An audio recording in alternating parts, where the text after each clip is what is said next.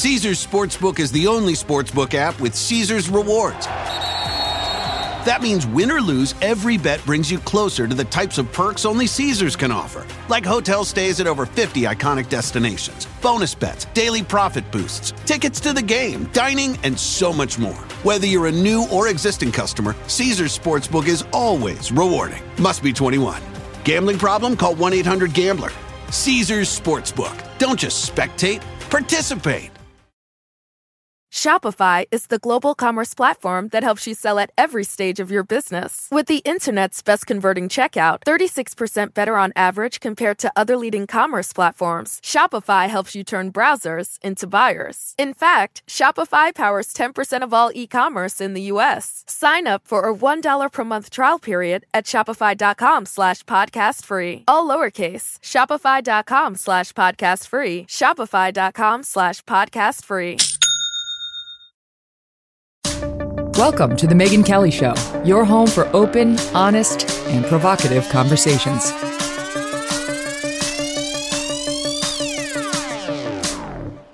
Hey everyone, I'm Megyn Kelly. Welcome to The Megyn Kelly Show and happy Friday. It has been a huge week for us. Thanks to our audience for tuning in and the amazing guests that we have lined up to discuss the historic leak at the U.S. Supreme Court and the decision that was inside of that leak, the draft opinion on reversing Roe versus Wade. Today, there are new developments in that story, including strong remarks from Chief Justice John Roberts about the leaker and the White House again refusing to condemn the the leak itself and the planned protests at the conservative justices' homes. They couldn't care less about what happens to them. They really don't. It's very obvious. We're also going to speak with a coach today, speaking of the Supreme Court, whose personal act of prayer is now a major test of constitutional rights being considered at the court. They just had oral argument on this case, and the court's been doing some very interesting things when it comes to religious liberty. Uh, now that we have six conservatives on uh, the bench, we'll get into what that means. Plus, we're going to discuss some other hot topics, including the New York Times hit piece on Elon Musk. My God, did you see this? And bizarre and disturbing new details from the Johnny Depp and Amber Heard trial. Big day, buckle up. Here we go. We start with one of our favorites, Charles C.W. Cooke, senior writer at National Review. Let's talk about relationships. There is a common misconception that they have to be easy to be right, but sometimes the best ones require both people to put in some time to make them great. Therapy can be a great place to work through the challenges you face in all of your relationships, whether it's with friends, work, your significant other, or anyone.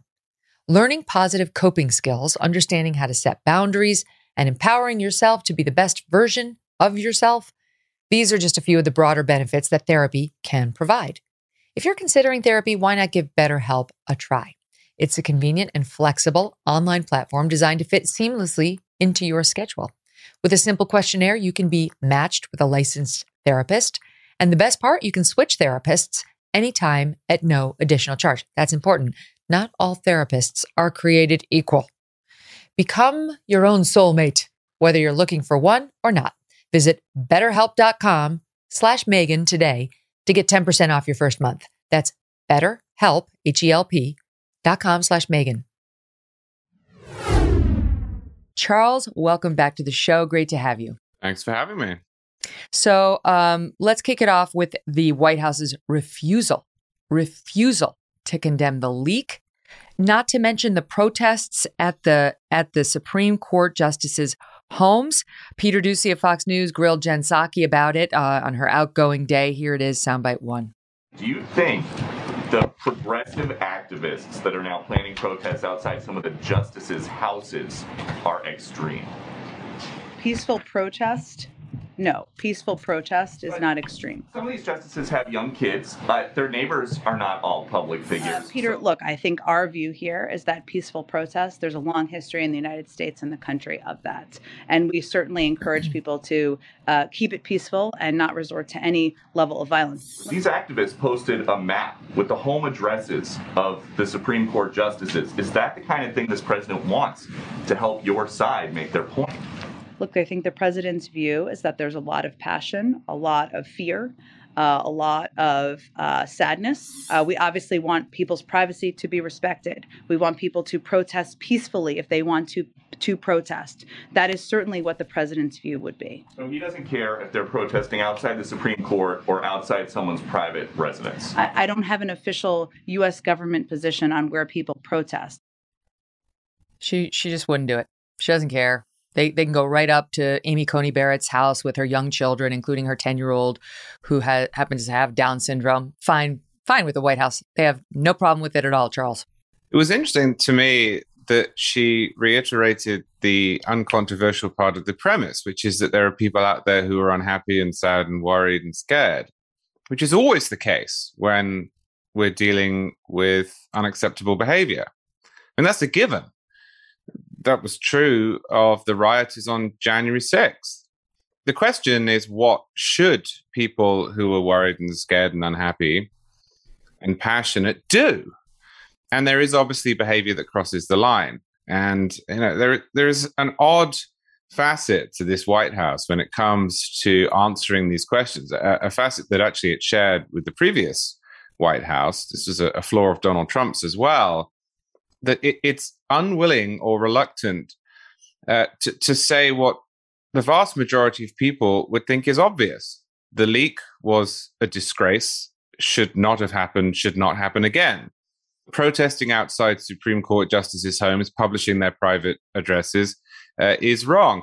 And if you remember back uh, a few months ago last year, an activist in Arizona followed Kyrsten Sinema into the bathroom and Joe Biden demurred when asked. He said, well, you know, it's not great, but this is part of the process. No, it's not. That wasn't part of the process.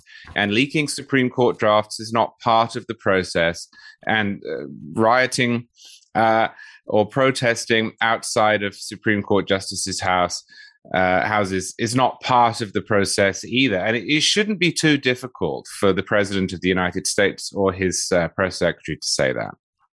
He was also asked, or sorry, she was also asked about the leak itself. Um, don't don't have this soundbite cut, but uh, she was asked specifically about that. The question was um, about the leak itself. Why wouldn't the White House condemn this? Why wouldn't the White House condemn this leak? Are there any concerns about the sort of further politicization of one of the branches of government? Psaki, have you ever reported anything that's been leaked to you?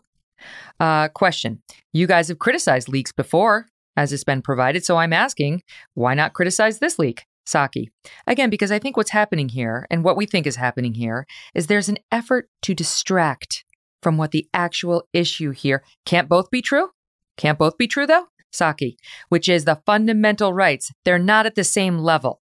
Fair enough, says the questioner. I assume this is Doocy. My team will let me know. Psaki responds, again, they're not at the same level. Yeah, it's Doocy. So Doocy says, so they're not at the same level. But would you agree it's still worthy of condemnation? Why can't she just say it, Charles, right? That's what he's trying to say. Condemn the leak. She responds, Well, look, there's been a call for an investigation by leaders of the Supreme Court. Decisions on that and how it will be pursued will be made by the DOJ and others. And that's certainly their space and right uh, to make decision in government. That's how government is set up. But at the same time, what we've also seen, Peter, is many Republicans who are trying to overturn a woman's fundamental rights, try to make this about the leak this is not about the leak. This is about women's health care and women having access to health care and making choices with their doctors. And that was it. She wouldn't do it. That's it. Yeah, and, and she also said that it's unprecedented. That was about as far as she went. But of course, unprecedented is a value neutral term. A lot of things mm-hmm. that are unprecedented that are good. Uh, this was not. The problem with this was not that it hadn't been done before. The problem with this is that it's disastrously wrong. Uh, and again, it shouldn't be too difficult for the president or his press secretary uh, to say that. Uh, let's just assume, uh, for the sake of argument, that this was leaked by uh, a conservative clerk. Now, I don't think that's what happened. I have no information about this whatsoever. Uh, but just arguendo, let's say that it was. It wouldn't be too difficult, would it, for me, uh, who wants to see Roe overturned, to say that was a disgraceful, wrong thing to do.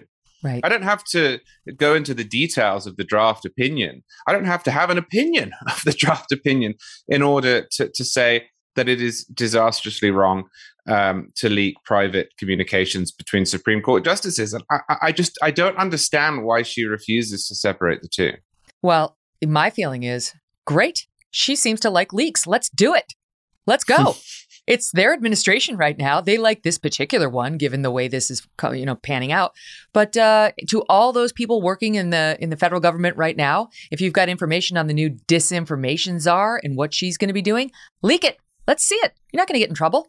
Jen Psaki, uh, President Biden, they have no problem with you leaking. They think it's part of uh, a reporter's duty to actually take the leaks and print the leaks. So let's have at it.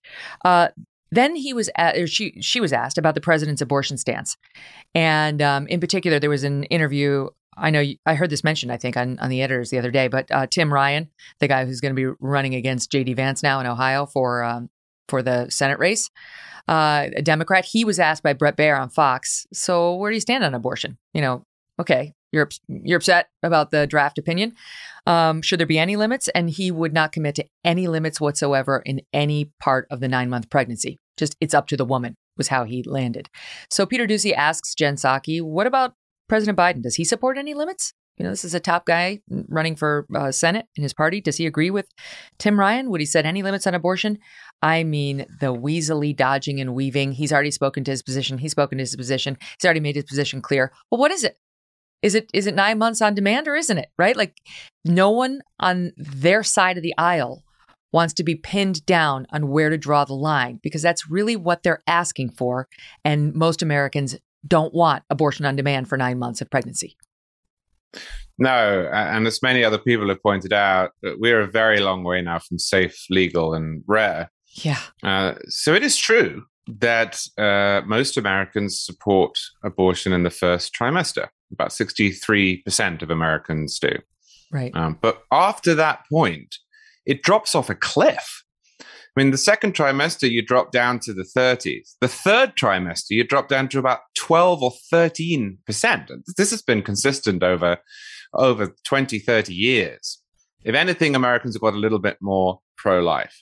Uh, but where they have been consistent across the, the, last 20 or 30 years is that they broadly favor some access to abortion in, in the first trimester. And after that, they strongly oppose it. Um, now, this is one reason, of course, that the Democratic Party is so invested in Roe v. Wade, because it uh, allows for, in every state, abortions after a point that most Americans um, find disgusting.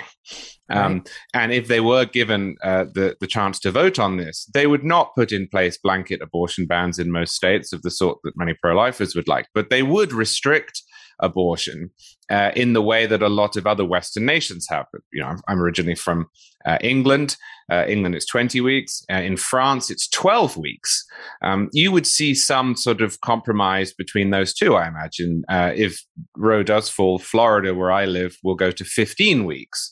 Um, for the president of the United States to say no restrictions at all, so essentially 40 weeks, um, is an is an extreme position. This isn't rhetoric. it, it is so far out there uh, at 40 weeks that you're looking at about five six percent of the country believe that. Mm-hmm. Um, and, and I find it remarkable that the press doesn't put that in context uh, for um, readers and viewers. That that 40 weeks, the president's entitled to whatever view he wants, but that is a, a, an unfathomably extreme view of abortion. That's right. And and instead of acknowledging that, right, this is, of course, the Democrats don't want to talk about that. They want to say that not only is this going to lead to back alley abortions involving coat hangers. Right now, you've got TikTokers running campaigns to send coat hangers to all of the conservative justices, which, by the way, I didn't know this, but apparently they already did this to Brett Kavanaugh. The report was that he was sent something like 3,000 coat hangers when he was going through his confirmation. I mean, people are sick, right? Like, I, I mean, it's absurd because I know you've pointed this out. We talked about it on our show yesterday. Abortion's not about to become illegal in America. It's not. It may be illegal in your particular state, especially if you live in a deep red state as a result of this opinion, if this opinion does what the draft opinion does. But it's not going to be illegal in all 50 states. And the only way to make it illegal in all 50 states, realistically, because we're not going to get a constitutional amendment uh, making it legal in all 50 states, there's no, or, or illegal, either way, there's not going to be an amendment. The only way of changing that on a national basis now is a national law. But there's not the power within the Congress to pass a national law. They don't have the power. And even if they tried, it would be going down a very fraught road because as soon as the Democrats did it one way, saying it's legal in all 50 states, the GOP would get control and then it would be illegal in all 50s. And so the pro choice side should want it to just stay where a, it is now, but if, it, if Roe gets reversed, let it be a state by state issue because you're always going to have New York and California and Vermont and all of, you know, Connecticut and all these blue states. Okay. So that's my point. But we're not having back room mm, hanger abortions anymore. So that's nonsense. But the Supreme Court's under enormous pressure right now, under enormous pressure. And um, to me, it was interesting that, you know, we, we see the Democrats not not wanting to talk about any of that. What they see, what they just do is catastrophize Charles. They don't acknowledge, you know, the realities that I just outlaid. They say they scare people into thinking it will be illegal, and other rights are about to go. Right? We heard Joe Biden suggest LGBTQ kids aren't going to be able to sit in class anymore. They're going to get kicked out. Um, that's possible with this crazy MAGA agenda. And then we hear good old Hillary Clinton and there was speculation this week she's going to run again because of this. Hillary Clinton weighs in and says the following This opinion is dark, it is incredibly dangerous, and it is not just about a woman's right to choose. It is about much more than that. And I hope people now are fully aware of what we're up against because the only answer is at the ballot box to elect people who will stand up for every American's rights. And any American who says, look, I'm not a woman, this doesn't affect me, I'm not black, that doesn't affect me, I'm not gay, that doesn't affect me. Mm-hmm. Once you allow this kind of extreme power to take hold, you have no idea who they will come for next who they will come for, like they're on a campaign, Charles, to start taking people's rights away. Yeah, well, there's a lot to say about that. Um, the first thing is that the the they in her sentence apparently refers to the Supreme Court, and and it's just civic ignorance to propose that the Supreme Court is wielding or exercising power. It is civic ignorance to send coat hangers to Brett Kavanaugh's house, aside from um, being a bad idea in and of itself. Uh, the Supreme Court is not there to make policy. It's not there to determine whether or not abortion is good or bad. The Supreme Court is there to uphold the Constitution, mediate between the Constitution as it's written uh, and any laws that are passed through legislatures, and uh, interpret statutes uh, that are disputed by two or more parties. The Supreme Court erred in 1973 by getting itself into this realm in the first place. Uh, Roe versus Wade is bad law. It was received as bad law at the time, including by many uh, pro choice legal scholars. It is rarely defended on the merits now. Um, if Hillary Clinton and anyone else wants to be angry with anyone involved in the regulation of abortion, they should be angry with state legislators and governors uh, who take this up in the, the coming years, um, as they should have been able to do since 1973. Now, I have strong views on abortion, but those are separate from the fundamental legal question here, which is Is Roe v. Wade, is Casey uh, v. Planned Parenthood good law? And the answer to that is no. And if the Supreme Court overturns the decision, uh, it will be doing so because after 50 years, uh, it's decided to tell the truth. And on the second point, I, I think there's an awful lot of scaremongering uh, around this. And you heard a little bit of it from Hillary Clinton there. Uh, Dark, dangerous. What, what, yeah, well, whatever you think of Alito's draft opinion, which may not be the final opinion, of course, we don't know where that will go. Um, but suppose that Alito's opinion goes down uh, the line essentially unchanged.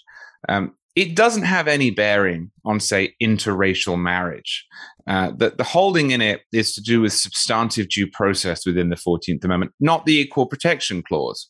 Um, it could plausibly have some bearing uh, on Obergefell, the, the, the case um, that legalized gay marriage in all 50 states. But of course, there are very different reliance interests there. And there also doesn't seem to be any appetite, uh, either jurisprudentially or in state legislatures, to reverse gay marriage. So I, I, think, regardless of where people sit on this issue, they ought to be careful uh, not to be taken in uh, by that. And, and I would note to finish that it is somewhat interesting uh, that Hillary Clinton and Joe Biden and Elizabeth Warren and others seem quite quickly to talk about other things than abortion. Mm-hmm. Uh, well, look at all these other things that might be threatened. And I wonder if that speaks to uh, a nervousness on their part that their uh, positions on abortion, uh, and as we've discussed with Joe Biden, uh, is certainly the case, are extreme.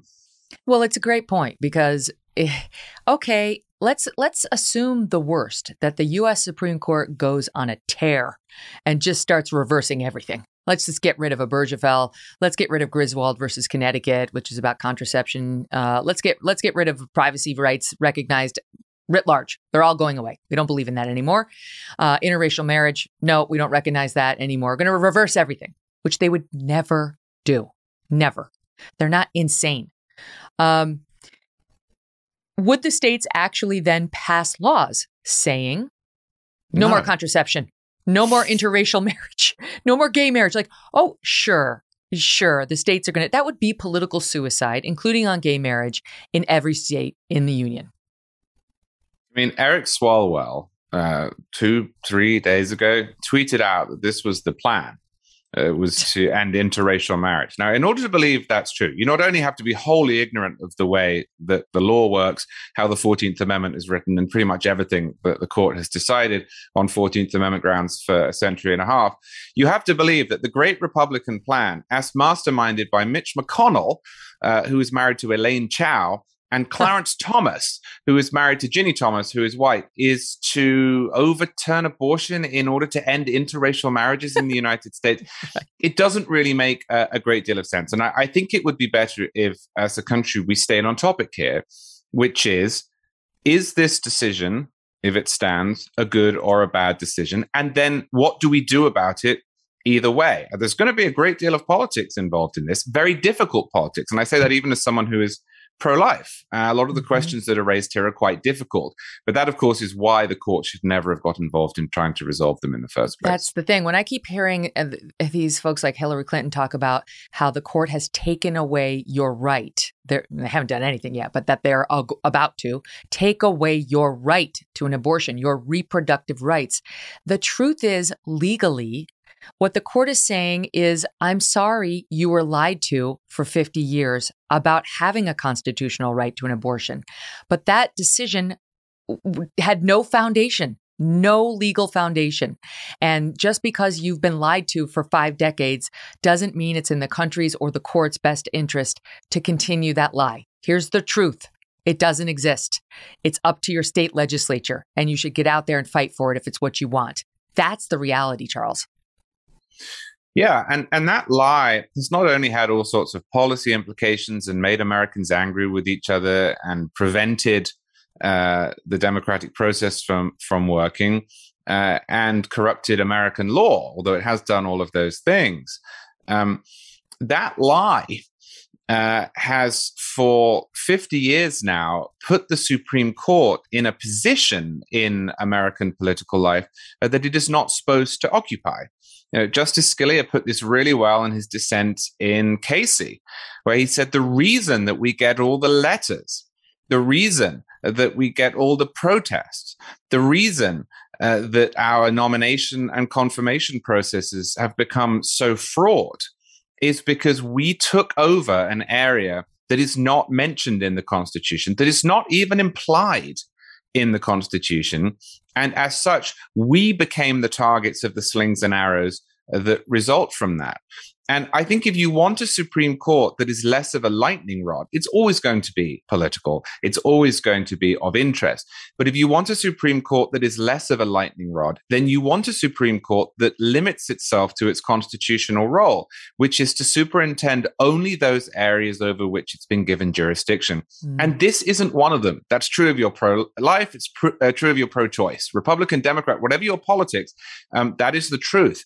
And I suspect that if the court does get out of this, um, then it will actually end up better off in the long run uh, because all of those energies and passions and debates will be aimed at the people they're supposed to be aimed at, governors uh, and state legislatures. I know that there is a push in Congress at the moment to pass a law to so-called codify Roe, and I know some Republicans want to use Congress to ban it. I actually think both of those are unconstitutional. I don't think Me there too. is any power in Congress um, to regulate abortion in either direction. But even if it's not, it's much better that this gets uh, resolved by legislators at the federal level and the president at the federal level than by nine unelected justices who really have no power here at all. Yeah, that's exactly right. And so, uh, by the way, my team clarifying uh, Kavanaugh's getting hangers now, but it was Susan Collins apparently who got the 3,000 hangers during Kavanaugh's confirmation hearing. So no one's immune. You vote for Brett Kavanaugh, you're responsible for the back alley abortions Right. and so on, rather than you know this this whole 50 year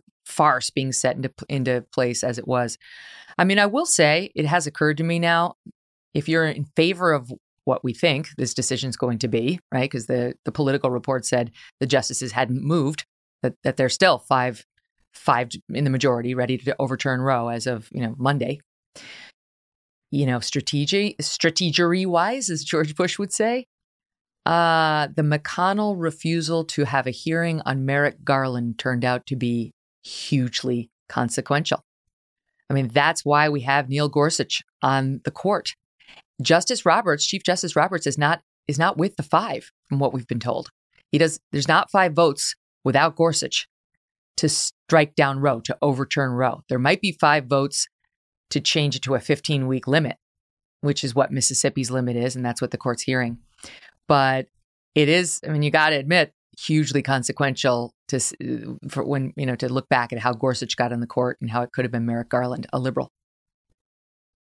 Yeah, and of course, you, you just said maybe there would be five votes for a 15 week limit. That that underscores the silliness of this whole debate. In the, Mhm. the idea that the Constitution might have changed overnight to move from an undue burden standard to 15 weeks is just silly. I mean, it- it's either After uh, it moved from a viability standard, right? At first, it was a viability Right. standard, and, and then I it was mean, a undue these are burden, and now questions for, for legislatures.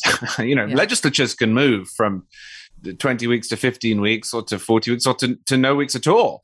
Um, but but the, the, the court shouldn't be. Um, yeah, Mitch McConnell uh, has been extraordinarily uh, influential in American politics. Um, in my view, he's the most significant Republican politician since Ronald Reagan. Um, the courts are a, a great um, passion of his.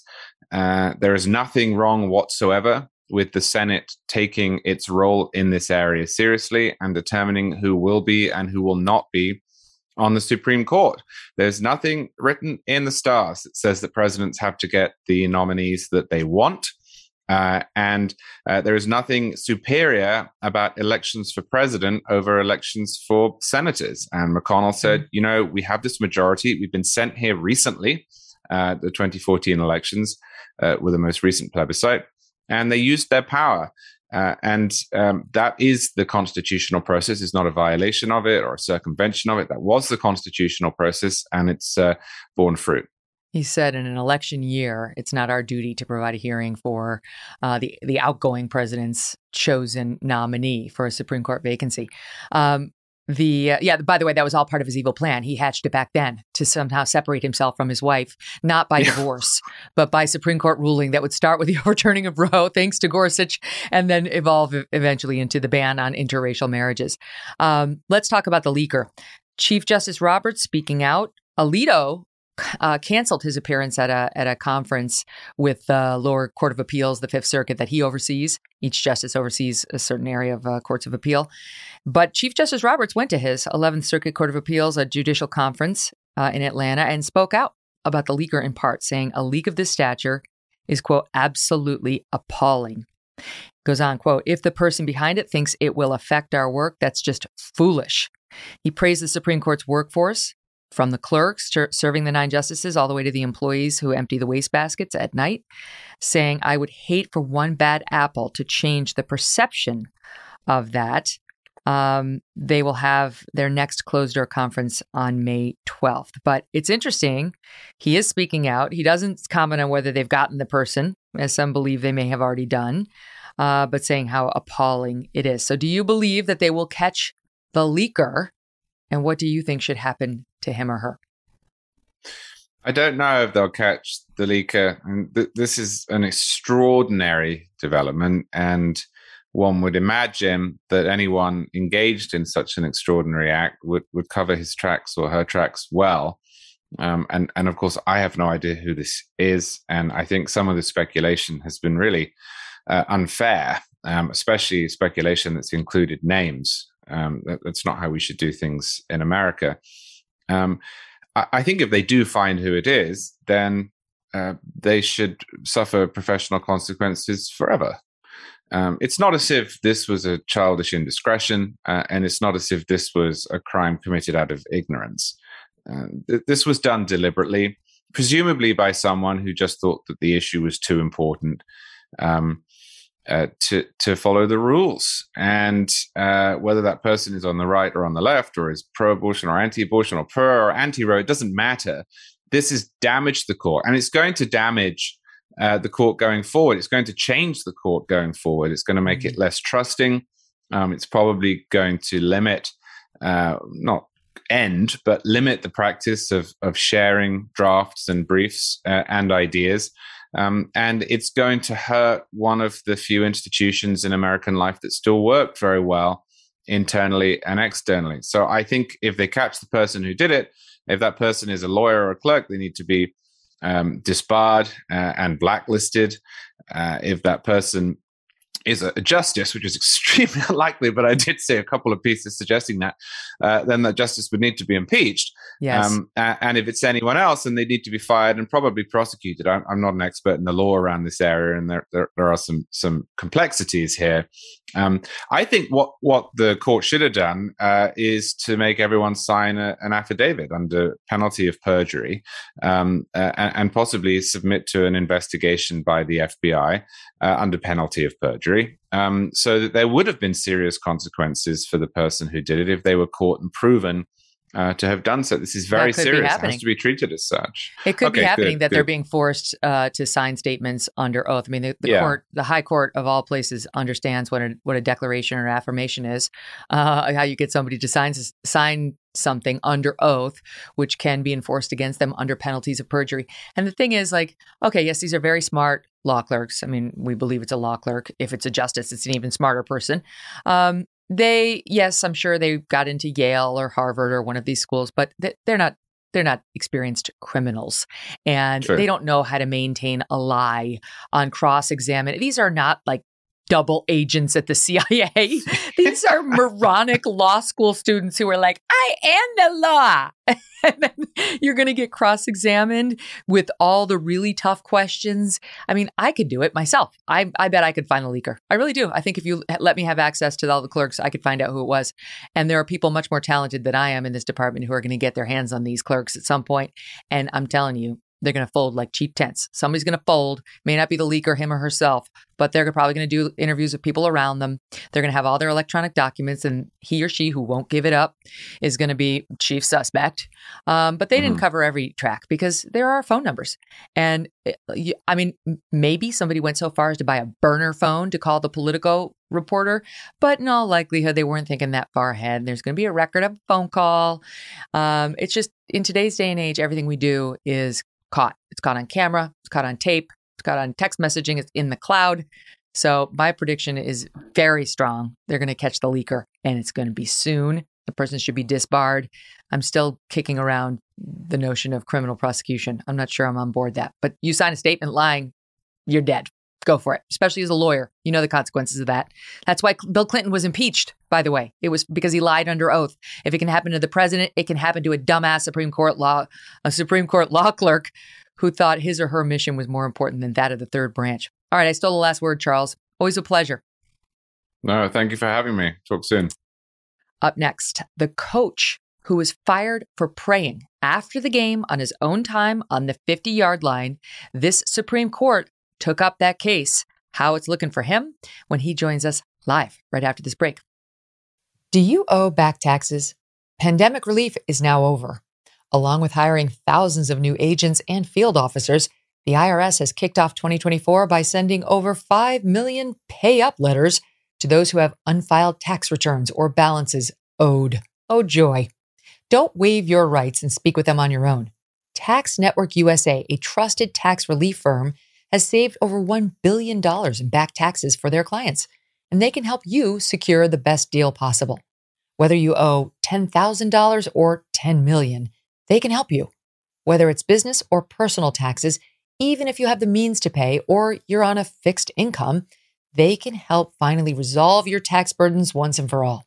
Call 1 800 245 6000 for a private free consultation or visit tnusa.com slash Megyn. Speaking of the U.S. Supreme Court, they have other important matters on their docket right now. Roe versus Wade is not the only major case uh, getting its attention uh, and getting national attention for that matter. This case involves religious rights, religious freedom. And there's a few cases uh, before the Supreme Court right now on this. Uh, seven years ago, Coach Joseph Kennedy was terminated from a job he loved out of Washington state. After returning home from military service in 2008, he became the assistant coach for the Bremerton High School varsity football team. After every game, the Marine turned coach took a knee to pray for his team. He did it for every game until 2015, when the school district fired him for doing so. He's been fighting back ever since. He wants his job back and he wants to get back to that 50 yard line. His case was just argued before the U.S. Supreme Court. Coach Kennedy is here with us, along with his attorney, Jeremy Dys. Welcome, Joe. Welcome, Jeremy. Thanks for being here. Hey, it's great to be back with you. Oh, it's a pleasure. Thanks for having All- us.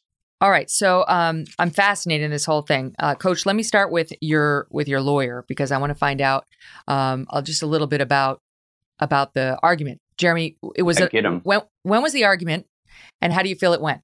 It was April 25, so just over a week or two ago now. And uh, I think it went very well. Look, I think the justices did their best to get to the actual facts in this case. Uh, the Ninth Circuit had clouded those facts, uh, and I, I think they bought into the, the narrative of the other side. But it, the Supreme Court justices weren't having that. They understood that this is a case, case about one thing, and that's about whether Coach Kennedy can by himself go to the 50 yard line and engage in 15 to 30 seconds of of, of prayer or what the school district called demonstrative religious activity. And they understood, it was clear from that argument, the justices understood the, the, the, the, the incredible implications that that decision by the Ninth Circuit is going to have, really forcing our public school teachers and coaches around the country to shed their constitutional rights when they walk through the schoolhouse gates, which is something that they've already said the First Amendment prohibits. Yeah, because well, there's a question too about whether he was there on the 50 yard line praying in his official capacity as a coach or as a private citizen having a moment with God, having a moment of prayer. And you know, it can be the latter, even though you've just finished a football game and you're still the the, the football team's coach. Coach, let me ask you because you came you came to this place where you felt you needed to pray through a lot of hard knocks. You had a tough childhood. Uh, life wasn't easy for you. And then you sort of came to this realization that this was something you needed to do to express your relationship with God. Can you give us a little background on on you and why this became so important to you? Sure. Uh, growing up, I was uh, in and out of foster homes and group homes, um, also a boys' home over in Eastern Washington. And I kind of grew up uh, kind of on the streets of Bremerton, Washington. So I know exactly what it's like, what these kids are going through today. And um, I, you And know, how, after how did that happen? Let me sorry to jump in, but how did that happen that you wound up in all the foster homes and so on? Right. So my parents, uh, they they were a good Catholic family, and they couldn't have kids, so they adopted a, a girl, and then a year later they adopted myself. And they, I don't know, a couple years later, they started popping out kids left and right, a miracle of science, or you know, or by the miracle of God, either either one. And they didn't really need us anymore, so we kind of got thrown by the wayside. And Hmm. to their defense, I was a terrible, terrible kid. So I I No, that's I have no fault with them. I do. that is not a defense to getting rid of a child that you took into your home and agreed to parent and love. Um, so you had a rough time. It was not an easy childhood. And then when did you come? I'll let you complete your your first part now. So when did you come to this relationship with God and the promise that you made to Him? It wasn't until after I got out of the Marine Corps, I met up with my childhood sweetheart and we got married. Um, we, I proposed, well, we both were nine years old and I proposed to her when we were nine. The first time I met her, first time I laid eyes on her, I asked her if she'd marry me, but she Mhm. thought I was kind of creepy back then. So, uh, I, I pursued her for 31 years. Uh, we kind of went in different directions throughout our life, but uh, we we've been in contact the whole entire time. And right when I retired from the Marine Corps, we we met back, and it was you know nothing never changed. Everything was still the same. I still had the same love for her, so we got married. And she invited me to go to church every Sunday, just one time, and said, "Hey, you want to go to church with us?" Most of the time, I well, every time I said no but then one of our kids came around and said, "Well, if he doesn't have to go, do I have to go?" So, mm. yeah, that was that was uh, you know kind of I'm there. So uh, we started having problems in our marriage. She went through a lot when she was a kid. She she dealt with um, you know abuse when she was a child, and also um, in her relationship or her marriage. So she she had a lot of barriers, and I knew I couldn't reach her, and it came to the point where I had no other place to turn, and I, you know, ran to the altar, fell on my knees, and said, "God, I, I need help. I, I can't do this myself." And I was like, "You, if you work this out with me and my wife, you know, I'm, I'm yours forever." And I completely submitted, and um, been with them ever since. Yeah, and so you decided to start praying, and it it began initially as just you going out to the 50 yard line after the games and saying a prayer that which is do we agree jeremy like originally, even under the school's argument, that was okay. Yeah, going out to the prayer by uh, by himself. Look, this was this was eight years that he did that, and over time, look, it did evolve into students coming by and saying, "What are you doing?" He said, "I'm praying for you, and can we join you?" Sure, it's a free country, he says. But you know, eight years go by, and, and they ask him to stop that practice of praying with the students, and he says, "Sure." You know, my commitment to God didn't involve anybody else; it just involved me talking to Him. And so we thought that a coach thought that, that was kind of the end of it, that he'd just go back to his initial practice of taking a knee by himself at the 50 yard line. Uh, and that'd be the end of it. But here we are now. Uh, what we thought was going to be a three week case has turned into almost seven years of litigation. Hmm. So, just so the audience understands, Jeremy, the uh, the teacher showing up in the morning school session and saying, "Let's all bow our heads and pray together," No, no, not okay. Right. That that not would okay. be no, that's not a case we would take at all. I mean, yeah. Look, and, and then, but, but and, and, let me just finish though, because on the opposite side is coach. Let's say even better circumstances, just quietly bowing his head on the sidelines, nobody even sees it, and saying a prayer. There's no way they could outlaw that. This is one step above that. Initially, it's him going to the 50 yard line and you know about taking a knee and saying a private prayer. I still think that's okay. I think the school thought it was okay for eight years, um, and then kids voluntarily joining him is where the school started to get upset because their argument in court is it was coercive to the other players. Like other players started to feel like, and they only, as far as I could tell, had one alleged example of this, like they had to. Like it, because if it's coercive, that's why the teacher's not allowed to do it in the beginning of the school day. If it's coercive, I better do it or coach is not going to play me. Then we cross a legal line. Am I correct in my analysis? You're pretty darn close. Look, the problem with the analysis here is that the school district has continued to move the goalposts on the coach. And so uh, initially they said, look, praying with the kids is a problem. I said, fine, no problem. I don't need to do that. I just wanted to pray by myself. They said, well, now, no, no, no, it's going to take away from your job responsibilities to take 15 seconds to get on a knee and pray like you'd be tying your shoes. It's the same posture. We want you to instead go into the school building, you know, way across the field, across your practice field, into the school building, down the hallway into the janitor's office. Then, I mean, that, that certainly takes more than 15 seconds. But even then, uh, th- that was exposed because they said, look, if you can engage in any demonstrative religious activity in the sight of any student, that could be coercive. That could be an establishment of religion, an endorsement of religion a violation of the Constitution. And it was very clear at the argument at, uh, on April 25th that the school district now maintains that if any student can see an authority figure engaged in religious activity, demonstrative religious activities, what they said in their initial letter back in 2015, that's enough to terminate somebody. So, what does that mean? Well, that means if even your analysis of that that far right side, that, that what you think would be protected of a coach on the sidelines, you maybe the kicker is going to kick the game-winning field goal and he bows his head or crosses himself to hope that that ball goes through the uprights. That demonstrative religious activity could be sufficient to terminate that coach. What about the, the teacher praying in the cafeteria over her lunch and students happen to see her? Well, that could be demonstrative religious activity that could terminate that student. And most remarkably of all, they actually argued at the Supreme Court that no state activity is necessary for this to happen. And so the coach or the teacher could be wearing the shirt kind of like what coach is wearing right now, that Bremerton t-shirt, at uh, the, the local pancake house or even at church engaged in prayer. And that alone could be enough to show endorsement. So, this coercion by sight is something that the First Amendment has never countenanced, and it should not countenance it now. And frankly, I don't think it will. I think the Supreme Court's going to recognize that no one should be put to the choice of having to choose between their job and, that they love and their faith. Uh, Coach Kennedy does not have to shed his constitutional rights when he walks through the schoolhouse gates, but that's exactly what the school district is demanding that he do. It's crazy because you think about, you know, how many times, especially watching a sporting game, do you find yourself doing this, you know, with the hands crossed, like, please God, please God. And it's a genuine prayer, whether you're a religious person or not. You believe in those moments, like, please, please, please. I have it see, I see it with, happen with my kids. Uh, I see teachers doing it. It's like a sporting event or um, even a play. You know, just today, my daughter was in a little talent show and she's up there, and you're like, please, God, let it go okay. And, you know, you can see the teachers feel the same. It's absurd to say that there can never be a connection with prayer or God in the school setting. That's to say, humanity needs to change in every setting. So the question is whether you cross some line. So, coach, did you ever have somebody come to you and say, hey, coach, my kid feels coerced? Or did the school come to you and say, this kid went on record with us saying he feels coerced to do it, otherwise, you're not going to play him in Saturday night's game?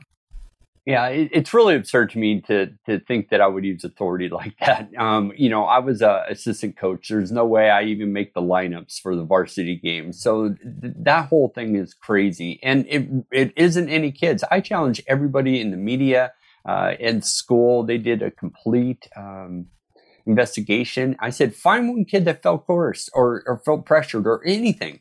And they couldn't do it. Even to today, it, it's just not a thing that we did at our school. Me telling a kid he had to pray is as bad as me telling him that he can't pray. So, and I really went with the school district and said, Hey, I, I, you know, I don't want to cause any problems for the school. I would just want to coach football.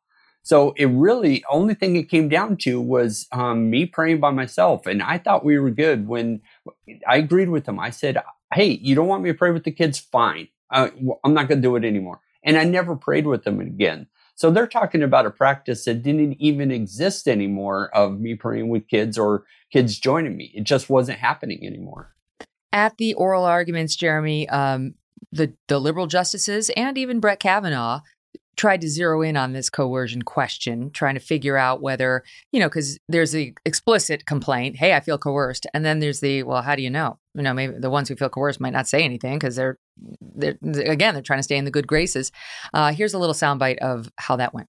What about the player who thinks, uh, Brett Kavanaugh, if I don't participate in this, I won't start next week? Or the player who thinks, if I do participate in this, I will start next week, and the players like wants to start.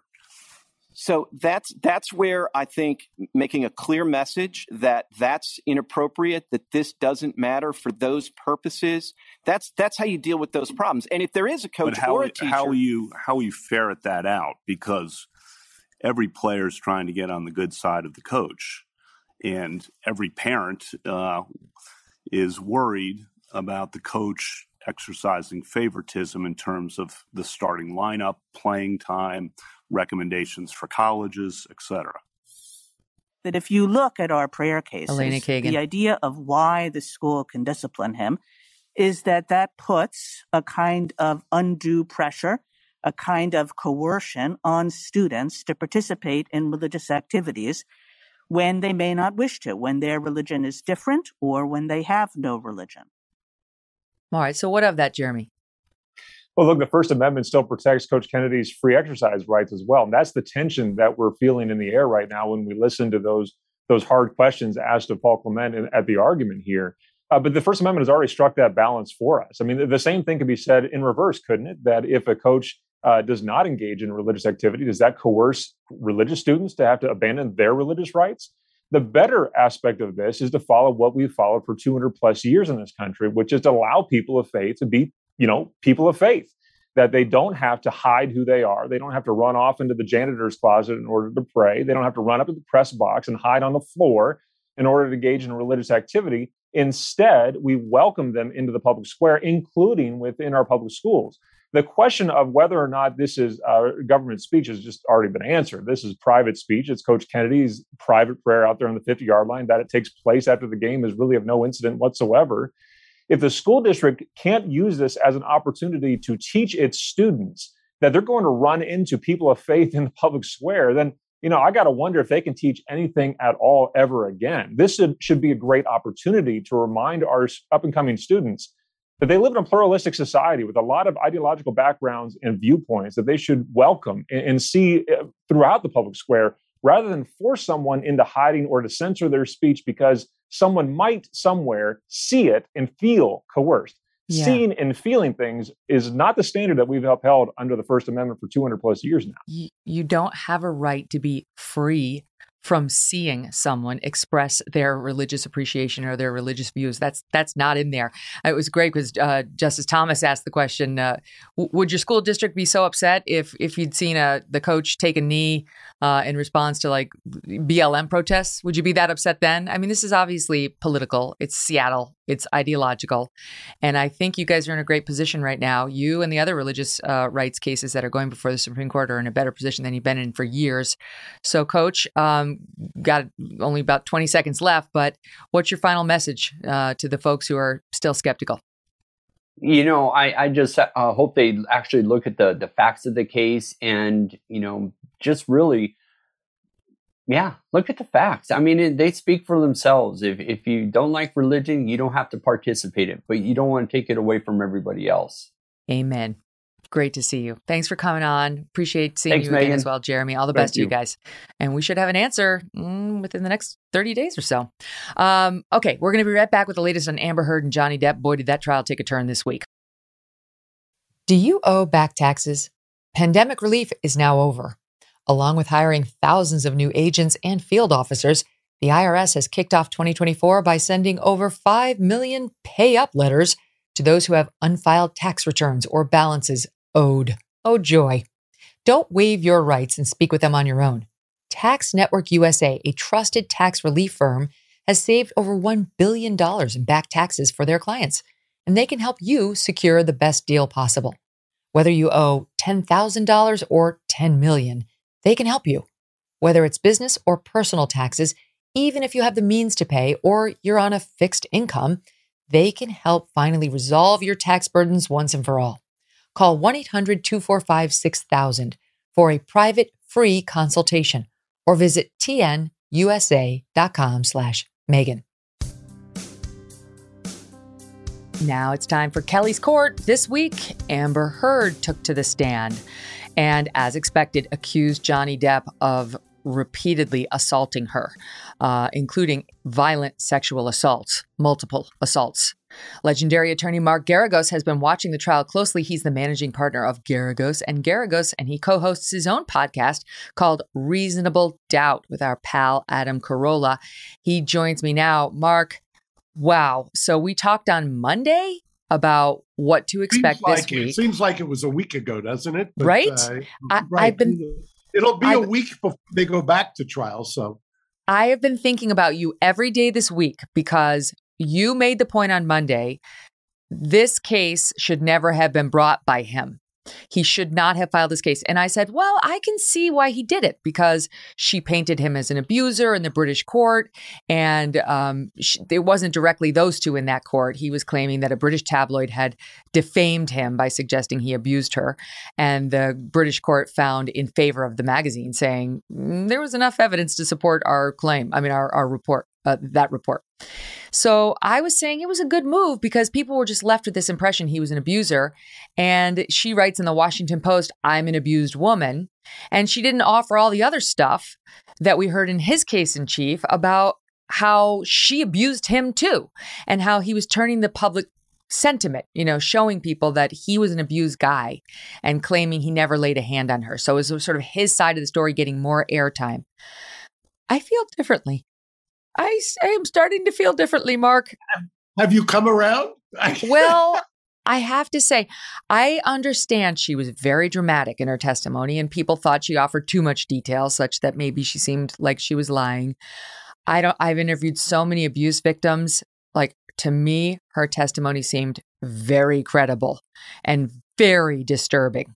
Well, this is what I, as you mentioned already, and thank you for, you know, people tend to forget in 96 hours, which tends to be kind of the public's uh, the lasting memory. But the I, those who actually had paid any attention to what had transpired in the UK knew that this was coming, number one. Number two, this idea, which we often have, and you've been around it, Megyn now for almost 20 years, in these cases where you get either the prosecution or the plaintiff's case first, depending on if it's criminal or civil, and you hear that, and the, that's the prism through which you you kind of digest this. The problem is there's always going to be another side to the story. And in this case, the other side of the story, as you just said, is not pretty, number one. And number two, you can, uh, you know, I've seen a meme and, uh, and another video about an actress who's critiquing her uh, acting abilities. Trust me, I've been in enough courtrooms, both representing victims and cross examining, to know that there is an explanation for any reaction that any victim has when they're on the witness stand. And this has got to be the dumbest move by him, even if you get a judgment, at what cost? Um, and by the way, the the the fact remains as you and I discussed on Monday, there's seven young males on this jury. And I just think you can't ignore that fact. That's a yeah. salient uh, feature of this trial. You think uh, seven women on the jury would be bad for Amber. Seven men on the jury, especially young men, would be bad for Johnny Depp. As a general rule, any trial lawyer will tell you that women, and I know I'm going out on a limb because I'm just making binary gender uh, statements, but the the women are hardest on women. I mean, talk to anybody who has ever tried a jury trial, and you will see. I, I, I at one point had four women. I was defending four separate women on murder charges, and I learned after the first case, you the last thing you want is are women on your jury, or at least women who are going to drive the verdict. And I'm telling you, seven young males here makes this a heavier lift for Johnny Depp. Number one, number two, why? Why does he want all of this out here? How does this vindicate him? And who in their right mind? I don't care if you're Team Depp. I don't care if you're you're completely bedazzled by Johnny Depp. His kids and his family are going to be able to Google these things. And there's nobody who can convince me that this is not uh, exponentially worse than the Washington Post editorial. Mm, no, right. Because my feeling when we last talked and, and during the first two weeks or few weeks of the trial was he's going to lose. I said that repeatedly. He's not going to win his defamation case because there's going to be enough evidence to sustain her statement in the Washington Post I am an abuse victim. And we talked about maybe you could argue defamation by omission because the full story is under his version. Um, well, his he says I never abused her and she abused me. Then there's option two, which is mutual abuse, and certainly there's a record of that. But even under mutual abuse, I think he loses because her saying I've been abused would be true. And then there's option three, which is she was the abuse victim and she didn't abuse him back. That's her version. So, but I felt PR wise, it was worthwhile to bring the case to get her abuse, her alleged abuse of him, into the record because she was sort of smelling like a rose. She was still having her movie career. She's starring in Aquaman 3. Now there's a position, petition by 3 million people to make that stop. He'd been canceled from Pirates of the Caribbean. And his position is like, look, there's a lot more to this story. You know, like she was terrible. She cut off my finger. She, you know, and I've been abused in a way that men don't normally come forward and talk about. Well, she's talking this week. It's her chance to pre- present her defense. And as you said, you also predicted this that the psychological experts pretty much cancel each other out. He had one come on and say she's a lunatic, histrionic personality disorder, borderline personality disorder. That woman only examined her for 12 hours. Now she put somebody on the air, on the stand. Well, that one's got 18 hours, whatever. It's still de minimis. They don't really know her. And that expert says all the opposite things. So it's like, okay, cancel. The jury's and just as and just as convincingly. I mean, you yeah. could watch one and you could go, "Yeah, I'm there," and then you watch the other and you go, "Eh, maybe." Eh. And then, what is a jury? What are what is human nature? Human nature is you cancel each other out. It's a yeah. it it was it, it's predictable. It happens uh, all the time. And what I, you know, I understand. I, I, and I will go back to what I said before. I would be shocked if the lawyers representing him are working on a contingency. And if they're working on an hourly basis, they are then part of what they should have done. Maybe they did and they just decided to stay on is tell them, look, this may seem cathartic for you. This may seem like this is therapy. You may you may have that urge because you've gone through a divorce and you paid the money. I understand all of that. But this is not going to end well. And so far it has we're not in front of the jury yet, but remember Here's another point. The they ended with her direct testimony, and now they've got a week off. That's what mm. the jurors are going to come back. That's and they bad. just there's been no cross. There's been nothing to undercut her. And you've got what, 10 days off, eight days off? Why are they taking next week off? They've got some pre-arranged uh, week off. And yeah, give for all of the grief her lawyers have been getting, they perfectly timed this to have her be the last moment and the last thing that those jurors heard mm-hmm. going into a long break. Yeah, primacy I, and recency. That's what they teach us. Primacy and re- recency. That's what the jury will remember. The first thing you say and the last thing you say. And she got that last thing said. So let's get into it and show the audience what we're talking about. What what she looked like and sounded like on on the stand. She outlined. We talked about on a Monday what happened in the UK court. She outlined some uh, 15 incidents of abuse. The alleged, the court found at least 13 of them, I think it was, were credible and that they were backed up by eyewitnesses, friends, contemporaneous text messages, and so on. I will say one thing in the bad column for her this week has been testimony by, I think it was his driver. It's either his driver or security guard in pretty much every instance, who said they saw her punch him in the face. They saw her punch Johnny Depp in the face. And then that tape that says, I didn't punch you in the face, I hit you, and kind of trying to put a fine distinction on it.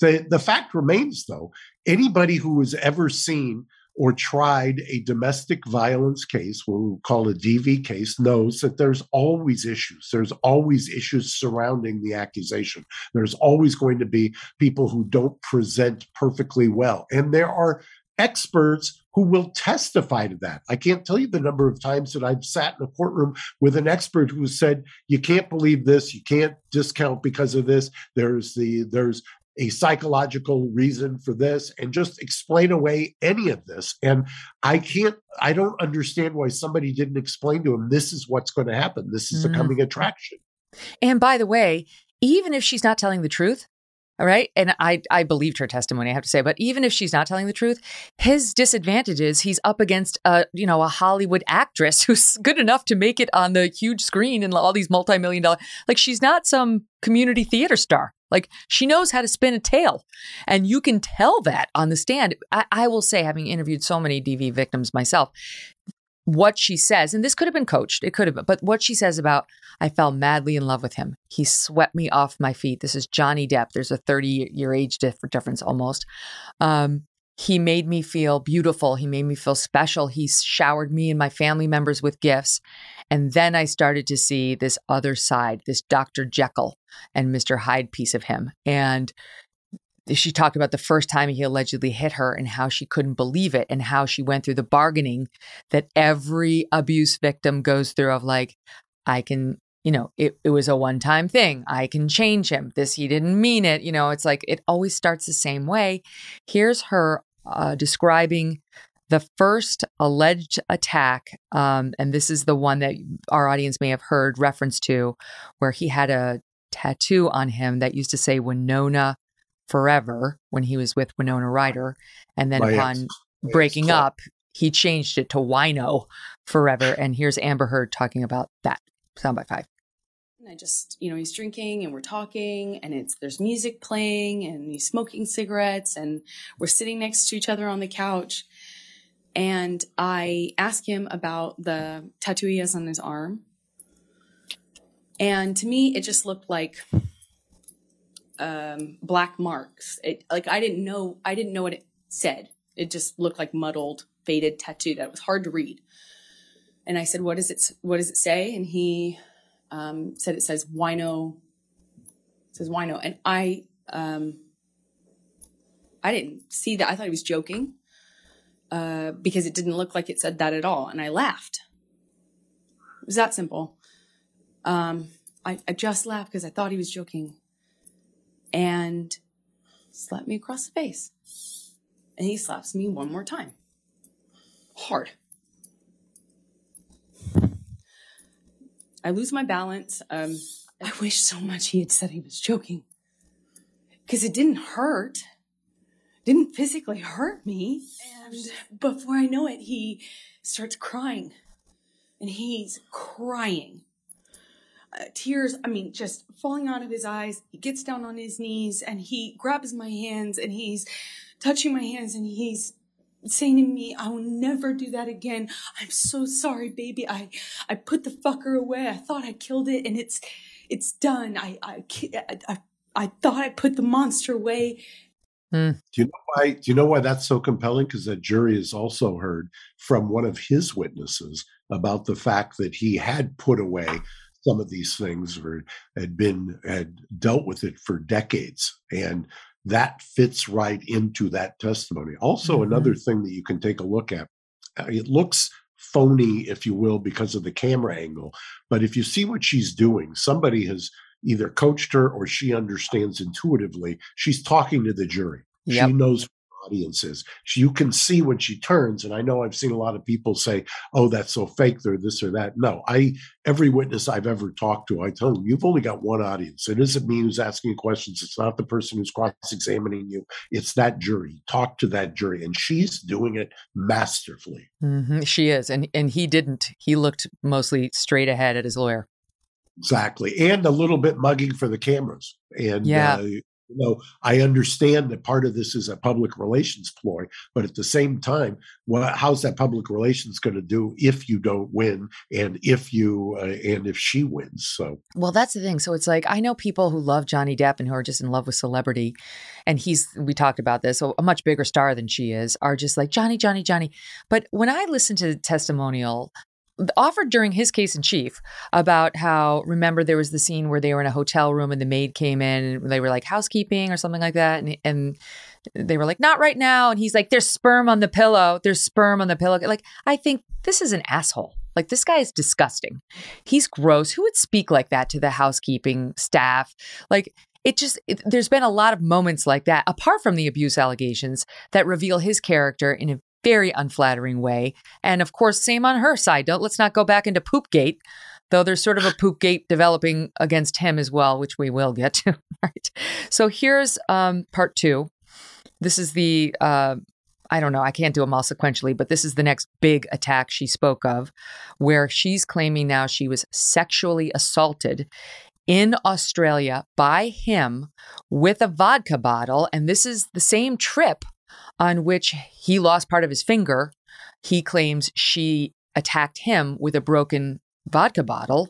She's got a much different story about what happened with broken vodka bottles on the trip to Australia. Here it is in part. It's about two minutes and 30 seconds, so stand by and listen. I'm looking at it in his eyes, and I don't see him anymore. I don't see him anymore. It wasn't him. It was black. I've never been so scared in my life. Was, my head was bashing against the back of the bar, and I couldn't breathe. And I remember trying to get up, and I was slipping on the glass. My feet were slipping, my arms were slipping on the countertops. And I remember just trying to get up so I could breathe, so I could tell him that he was really hurting me. I didn't think he knew what he was doing. I don't want to do this. I don't want to do this. The, next thing I remember, I always been over um, backwards on the bar, meaning my chest was up. I was staring at the blue lights, and my chest was on this. My back was on the countertops, and I thought he was punching me. I thought he was. Pu- oh, I'm sorry. I felt this pressure. I felt this pressure. He on my pubic bone. And I, he thought he was. I thought he was punching me. And I remember that it's just not wanting to move because I didn't know if it was broken. I didn't know if the bottle that he had inside me was broken. I couldn't feel it.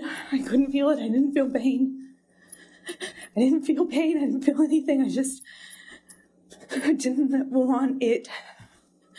I didn't. I looked around and I saw so much broken glass that I didn't know if he would know.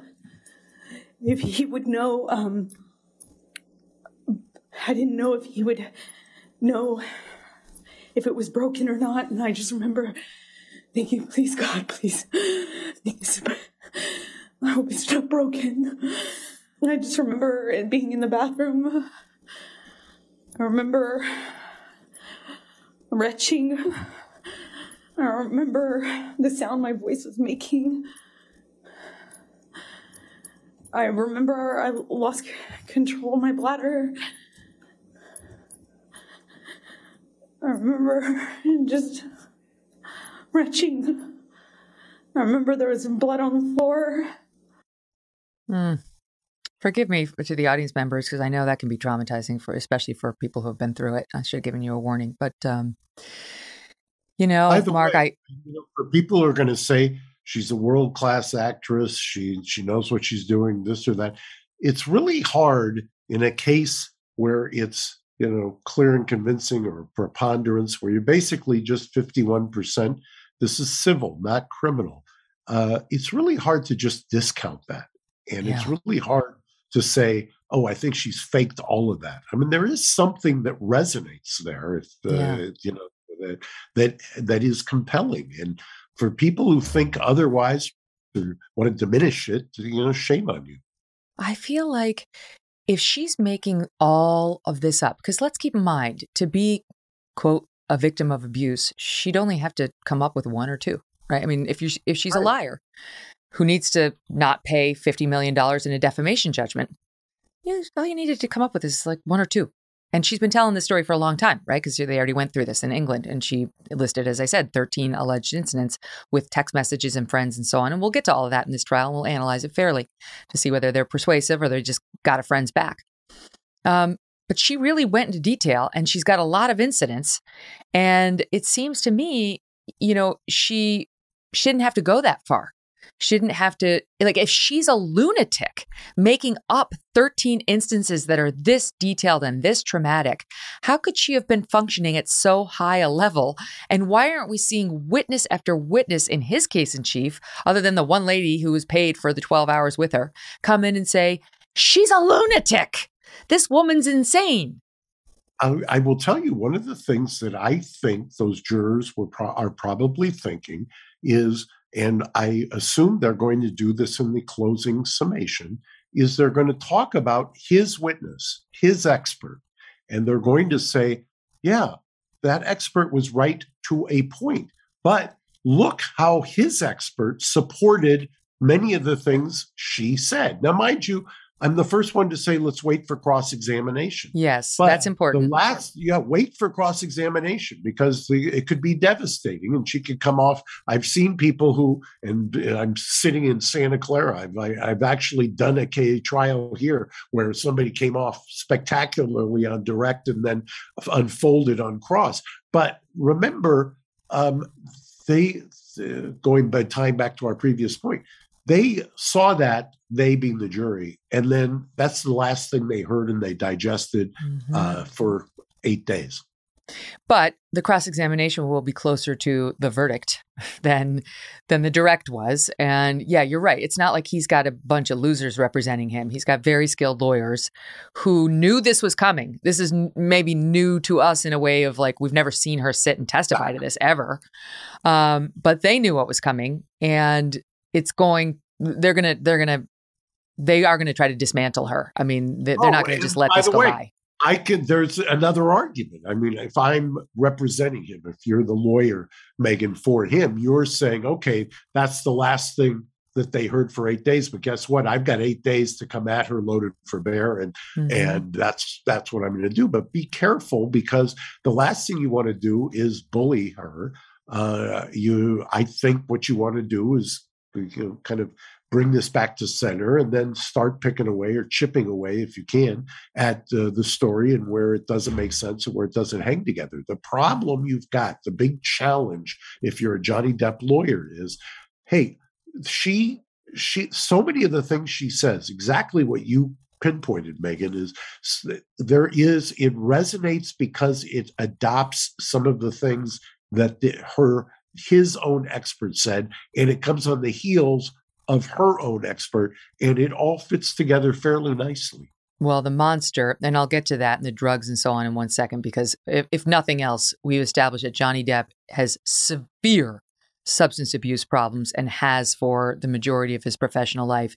It's incredibly dark and it's multifaceted. It, it's not just alcohol, it's not just pills, it's just it's everything, which I have to say on a personal level dovetails with what I've been told by people who have dealt with him professionally who I know and trust that he can't function. He can't make it through the day without getting increasingly intoxic, uh, intoxified in a way that's alarming. Um, okay, facts outside of the presence of the jury. Here is another disturbing uh, soundbite where she talks about how he he believed that she may have smuggled drugs in, or I can't remember what the exact setup was on this, but it was about an alleged cavity search that she says he performed on her. This is soundbite seven. And um, he's like grabbing my my my breasts. He's touching my thighs. Um, he rips my underwear off. Um, and then he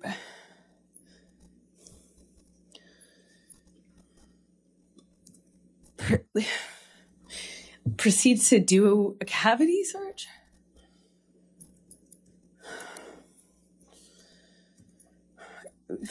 he was looking he said he was looking for his drugs his cocaine his coke.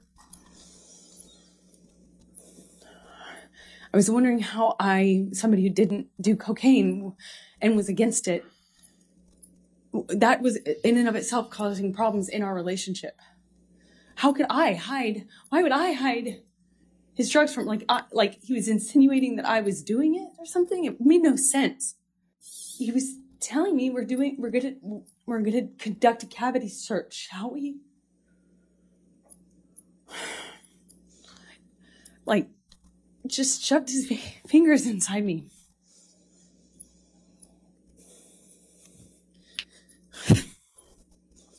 I, I, just, just, just stood there staring at the stupid light didn't know what to, you know, I didn't know what to do. I just stood, I just stood there. While he did that, he t- twisted his fingers around. I, I didn't say like stop or anything. So that's interesting, Mark, right? Even that she would add, I didn't say stop. Now, if I were making this up, if I wanted just to convince a jury, I think I would embellish the other way. I think I'd say I told him stop and he wouldn't stop, right? Like there's there's a lot in the like in these little remarks that I think lead to the overall impression that I'm having and I think you're having, which is she she's telling the truth. Now we could be dissuaded on cross, but right now feels like a truth teller. And you, you uh, once again hit some of the things that I think are important that her people should and probably will argue. Look, if this was a script, she certainly wasn't reading off of one. It didn't appear to be kind of a rote recitation. There was stuttering. There were there were uh, pauses. There were there was emotion that permeated the thing. I, I it like I said, I I don't want to keep repeating it, but there is a detail here uh, that does not help yet. Also, as you mentioned, tends to make you feel feel like it is a varnished truth and mm-hmm. that's important. I mean that's one of the things you get as a juror is an instruction that tells you to focus on the witnesses and their demeanor and their um, testimony and their the way that they uh, approach testifying and all of those factors are things that the i think somebody is going to argue in summation. You saw her. You saw the kind of pain and the um, the quality of the testimony. When I say quality, the way it tended to hang together and it fits in with the other experts and what they've said. And altogether, you can put a very reasonable, plausible explanation for what really happened here. And by the way, that's all you have to do for her to prevail in this case. That's right. I, I mean, the thing is, people are ripping on her for giving too much detail. You know, like I just looked at the blue light, and then in other testimony, she goes on like I sat in the car and I just looked at the window. And in, in my experience, women or men who have been through massive traumas often remember those details. In fact, they often remember the details like that, the extraneous ones, better than the actual trauma that was happening to them.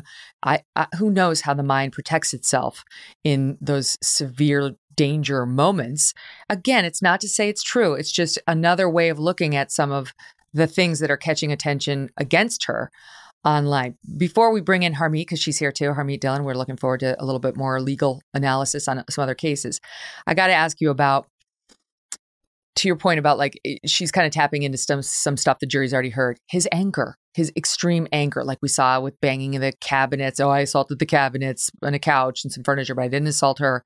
Um, and she talks about the monster and so on and the constant drugs. And all of that rings very true. Here's a little bit about it and how bad it was. And you think about this person this messed up this often and one wonders whether it's such a stretch to think maybe he doesn't quite remember all of his behavior. This is soundbite 8 pass out in his own vomit. He'd lose control of his body, his, you know, he'd lose control and everyone would clean up after him. I cleaned up after him. I mean, this man lost control of his bowels and I cleaned up after him. His, his, his security cleaned up after him, changed his pants in front of me. He would pass out in his own sick. Uh, Johnny on speed is very different from Johnny on opiates. Uh, Johnny on opiates very different from Adderall and and and and cocaine Johnny, which is very different from Quaaludes Johnny. But I I had to get good at paying attention to the different versions of him. Mark, Johnny is a severe drug abuser and addict is not going to be tough for the jury to buy, and it will factor in to some extent. And by the way, uh, you gave the coming attractions with your poop gate, but you know there is there is something that makes you know people kept talking about Amber is crazy. She defecated on the bed. Remember all of that? There was mm-hmm. a, a chorus on the internet. Well, you know, if you're somebody who has had to clean up after him in a drug-induced kind of uh, release of bodily fluids, I boy, that starts to make some sense, doesn't it? There starts well, to be give and take a yang. Especially when you factor in that she didn't admit to the driver that she did it. Apparently, she admitted to the driver that it was a terrible practical joke. And they're still hanging in the air the question of whether it was Amber or her friend. And I have to say, I, I like it's not something I could ever countenance, but I could see a, a best friend being told the stories that Amber's telling here and saying, you know, after a few drinks, you know what? This is what I'm going to do. I could see a friend doing it for the, an abuse victim even more than the victim herself. If she is a victim, again, make room for cross examination and the openness of minds in a case like this. Mark staying with us. Next up, Harmeet Dhillon joins us as well for some other crazy cases in Kelly's court, including that computer guy who had the Hunter Biden laptop filing lawsuits against CNN and many others. Do you owe back taxes? Pandemic relief is now over. Along with hiring thousands of new agents and field officers, the IRS has kicked off 2024 by sending over 5 million pay up letters to those who have unfiled tax returns or balances owed. Oh, joy. Don't waive your rights and speak with them on your own. Tax Network USA, a trusted tax relief firm, has saved over $1 billion in back taxes for their clients, and they can help you secure the best deal possible. Whether you owe $10,000 or 10 million, they can help you. Whether it's business or personal taxes, even if you have the means to pay or you're on a fixed income, they can help finally resolve your tax burdens once and for all. Call 1 800 245 6000 for a private free consultation or visit tnusa.com slash Megyn. Mark Geragos is back with us, and we're also joined now by Harmeet Dhillon, attorney and managing partner of Dhillon Law Group. Great to have you, Harmeet. Great to see you again. Thanks for having me. Okay, so there's a few interesting cases going on right now. I we find them in the news and we text them to each other when we're not, you know, on the air saying this is a good one, this is a good one. And I have to say of the 3 we're going to get into, the lottery one is my favorite, but we'll get to that in just a minute. Let's let's start on a more serious note. The guy who had the Hunter Biden laptop. The guy, the legally blind guy who owns a computer repair shop, which again, it remains a mystery to me. Um, he's fighting back against the media and against Adam Schiff for the Russian disinformation lie. It's very interesting to me. This is like the only guy to really fight back and finally say, like, this was a bunch of nonsense, and you swept me up in your nonsense because you were basically telling all the world that I was peddling Russian disinformation and it ruined my life and my business. All right, we're going to get to exactly how it ruined his life and his business in a minute. But first, let's listen to he sued Adam Schiff, CNN, Politico, and the Daily Beast in Montgomery County, Maryland. And here's interview number one. This is his example of how Adam Schiff went on CNN and defamed him uh, from, I don't know if I have the date in front of me, but it was right after the laptop came out uh, in October of 2020. Listen. Does it surprise you at all that this information Rudy Giuliani is peddling uh, very well could be connected to some sort of Russian government disinformation campaign? Well, we know that this whole uh, smear on Joe Biden uh, comes from the Kremlin. That the president, um, that the White House counsel, and others were made aware that Giuliani was being used by Russian intelligence uh, and using Russian intelligence in the sense of meeting with an agent of the Kremlin and pushing out this Kremlin false narrative. Uh, but clearly, the origins of this whole uh, smear uh, are from the Kremlin. Have you been formally briefed on what the Russians are up to right now in trying to uh, peddle this kind of information? We haven't gotten much uh, from the intelligence community, but we do know this uh, the Russians are once again actively involved in trying to denigrate, denigrate the vice president. Harmeet, uh, the proprietor of that shore, that store, John Paul Mac Isaac, goes by Mac, uh, says this ruined his life. People started throwing eggs at his door, vegetables, dog feces hit his door. He had to shut down his store, uh, and that he had to go into exile in Colorado for a year. So, does he Yeah. have any case? Uh, I think he does. And so this is difficult because defamation is a, a practice area of my firm, and we handle a lot of it. And it's very hard to make out a case of defamation in many jurisdictions because of anti-SLAPP law. A lot of members of Congress hide behind the legislative privilege that allows Mhm. them to say the most vicious and horrible things about people within the building of the Capitol, and they can get away with it. But that's not what happened here. And so Adam Schiff, who is privy to all of the intelligence at issue here, and he's not being candid on that interview. He's not only has he had it, but I would say confidently that he is a good suspect for having leaked it to the press. So he knows exactly what it is.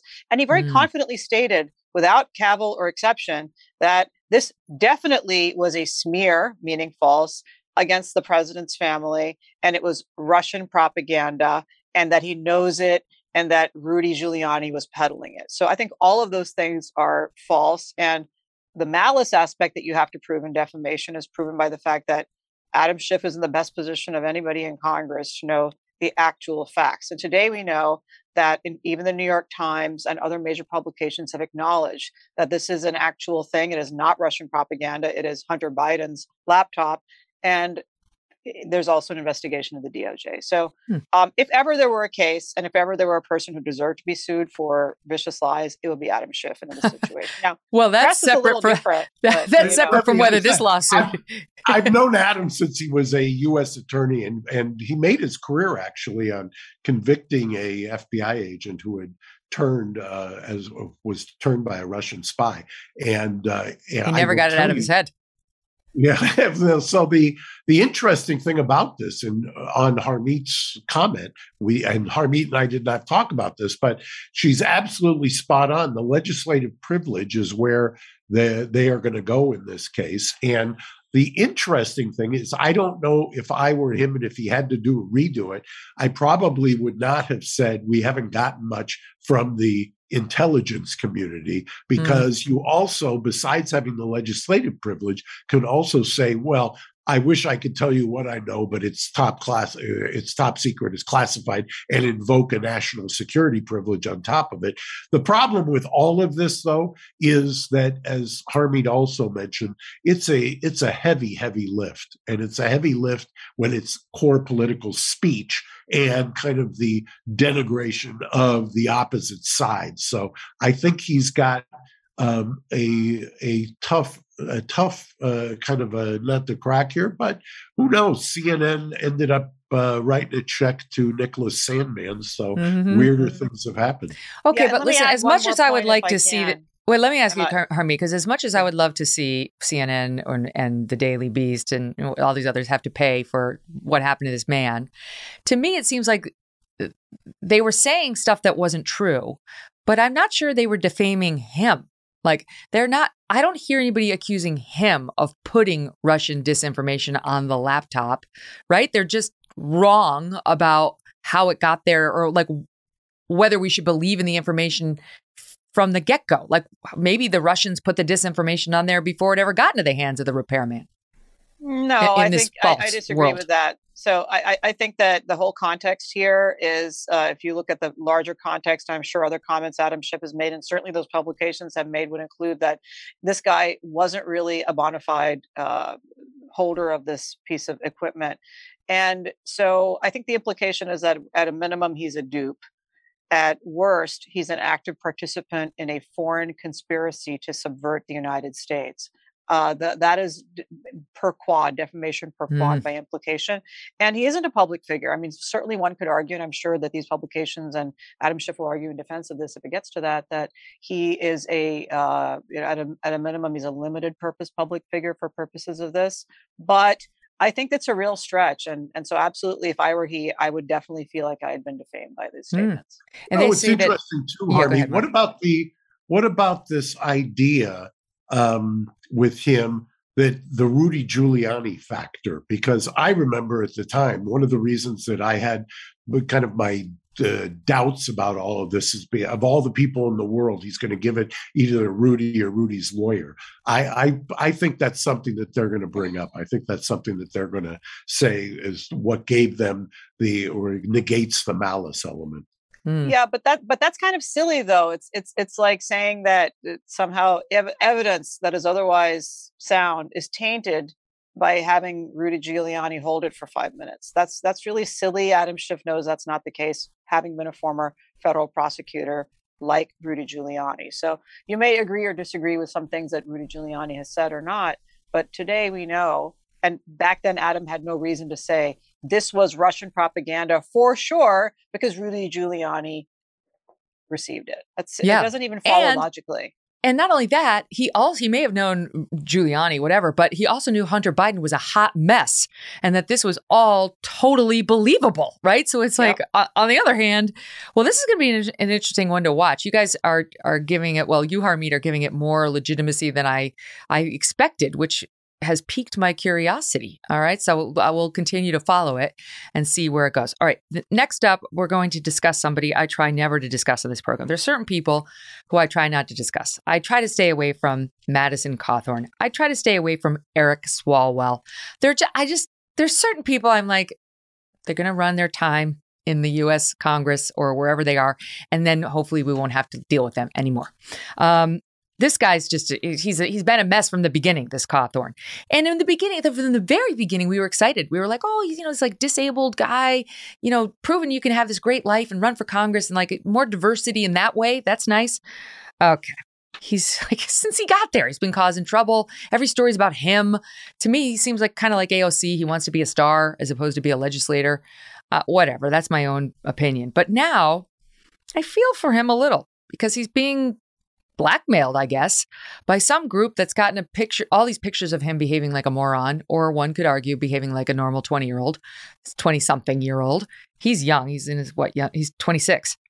Um, represents for FYI, uh, Congressman North Carolina's 11th district, uh, was raised raised in conservative Baptist community in Henderson, North Carolina, paralyzed from the waist down as a passenger in a car accident in Florida in 2014, and he's running for reelection. Uh, so day by day, we get another picture of him in a compromised position, uh, another video of him in a compromising position, and the latest is of him. I don't know, like nude, appearing to fool around with somebody that may or may not have been his cousin.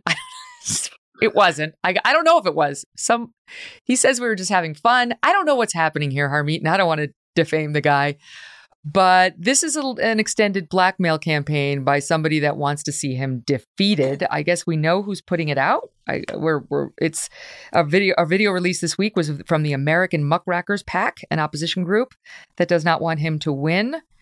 So you tell me whether he's got any legal recourse to all this stuff coming out. Well, uh, first of all, it's very interesting and amusing in, in, in, at one level, but of course, this is a human being's life. But look, from my perspective, what I see here is probably some of this oppo maybe coming from what we call inside the building. Uh, I think that Madison Yeah. Cawthorn has uh, said some things about Republican leadership, you know, the co- cocaine fueled orgies, et cetera. Yeah, which and, they you did know, not calling- like. calling leadership RINOs, you know, is a common phrase in our party right now. And um, I wouldn't be surprised if this oppo is coming from Republican Hmm. sources. I Okay. do not disagree at all. It's, I Yeah. mean, you can almost draw a straight line to when this is getting. I mean, they're trying to take him out. I mean, They're trying to take him out because he's embarrassing for the party. I, I would put um, uh, Marjorie Taylor Greene, who I've represented in court, as uh, as as in that same bucket of people who's who are new in Congress. They're not beholden to the regime, uh, old establishment of the party, and they don't like him. So he's the embarrassing. But difference between the two of them, though, I think uh, you may agree with it. She is a prolific fundraiser, and yeah, they're very different in many ways but but but but on on the defamation you can't defame somebody by showing their own stuff. I mean like, uh, unless it's doctored. If it's doctored then yeah, you would have a it's doctored, defamation It's a problem, but you know, part but of what otherwise it's just like young guy fooling around being an idiot. I, that's the perspective i see him wearing drag on a cruise. I mean so what? It doesn't Yeah. like offend me whatever but what about so you who released the tapes of him with the sexual acts? Like that's you know, you I'm sure I'm sure none of our audience members has ever done that. But if uh if you've ever, you know, decided to engage in some fun on camera and then you break up, you know, they call it revenge porn if your ex releases that on you. But let's say it wasn't revenge porn. Let's say because clearly in one of them he's having this relationship or whatever on the bed and somebody seems to be actively filming it because the camera follows them around. I mean, it's not just like stationary camera that they set.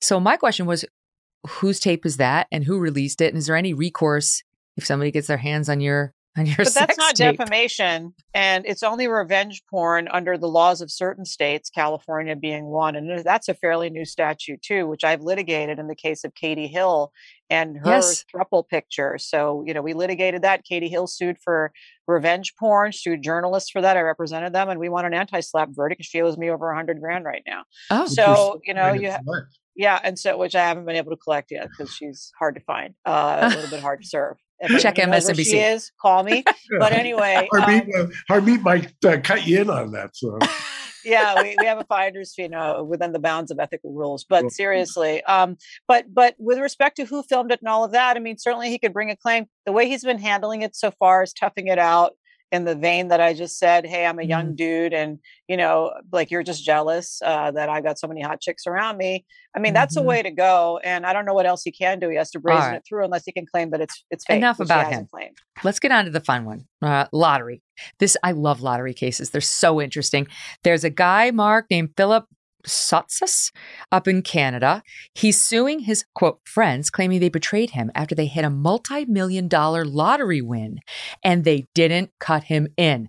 16 members of a group won a one million dollar prize, not bad, on a Lotto Max ticket. Uh, up in Ontario, and this guy says, "I." He's a pizza delivery driver. He's like, every week I, I'm in. And now this week you say I'm not in. The one week you you won, and they're claiming, Exactly. well, you you didn't pay the ten bucks that you owed us, you know, and so therefore you're out. You know, he's I I don't know. I'll be the first to confess the Canadian ins and outs of the legal system. I will Right. tell you, had cases, and I've had associates who've handled cases in California and have prevailed. And if there is a common practice where we're always in, we're in every week, I pay you either before or whatever, or there's a round robin of who pays, uh, uh, somebody at some point is going to write a check in this case. as well. That's what I I, think agree. too, Harmeet. This that he says he knew he was behind, but he texted that he would pay this Friday, and the guy running it said, uh, haha, okay, yeah, no problem. I charge interest though, a high interest rate. I have kids to feed, and and that they had this fun exchange. It was very understood that he was behind, but he was still in. Absolutely. So he's got promissory estoppel. He's got implied contract. He's got, you know, course of dealing between the parties. And so I think that um, what should have happened here, the amount of money we're talking about, is relatively marginal from the share of each of the winners. This is a case that should definitely settle. Yes, Yeah. each guy got about sixty-two thousand bucks. They excluded him, even though on the day of the win, without knowing So that they had won, he bought them free pizza. He he brought them free So petty. pizza, and then he found out later that they won and didn't tell him. These guys better pray it never goes in front of a jury. Even a Canadian jury would know what to do. Yes. It's not Agreed. fair. Guys, thank you both so much. Really appreciate the discussion. Always fun talking to you both. Thank Thanks, you. Megyn. Well, it's been a huge week for us here at the Megyn Kelly Show. I want to thank all of you for being with us and for all the nice comments that you left on our social media, on Apple, and so on. We read them, we really do, and we appreciate them. Don't miss Monday, where we have Piers Morgan and Dennis Prager. And in the meantime, happy Mother's Day to all the moms out there. Thanks for listening to the Megyn Kelly Show. No BS, no agenda, and no fear.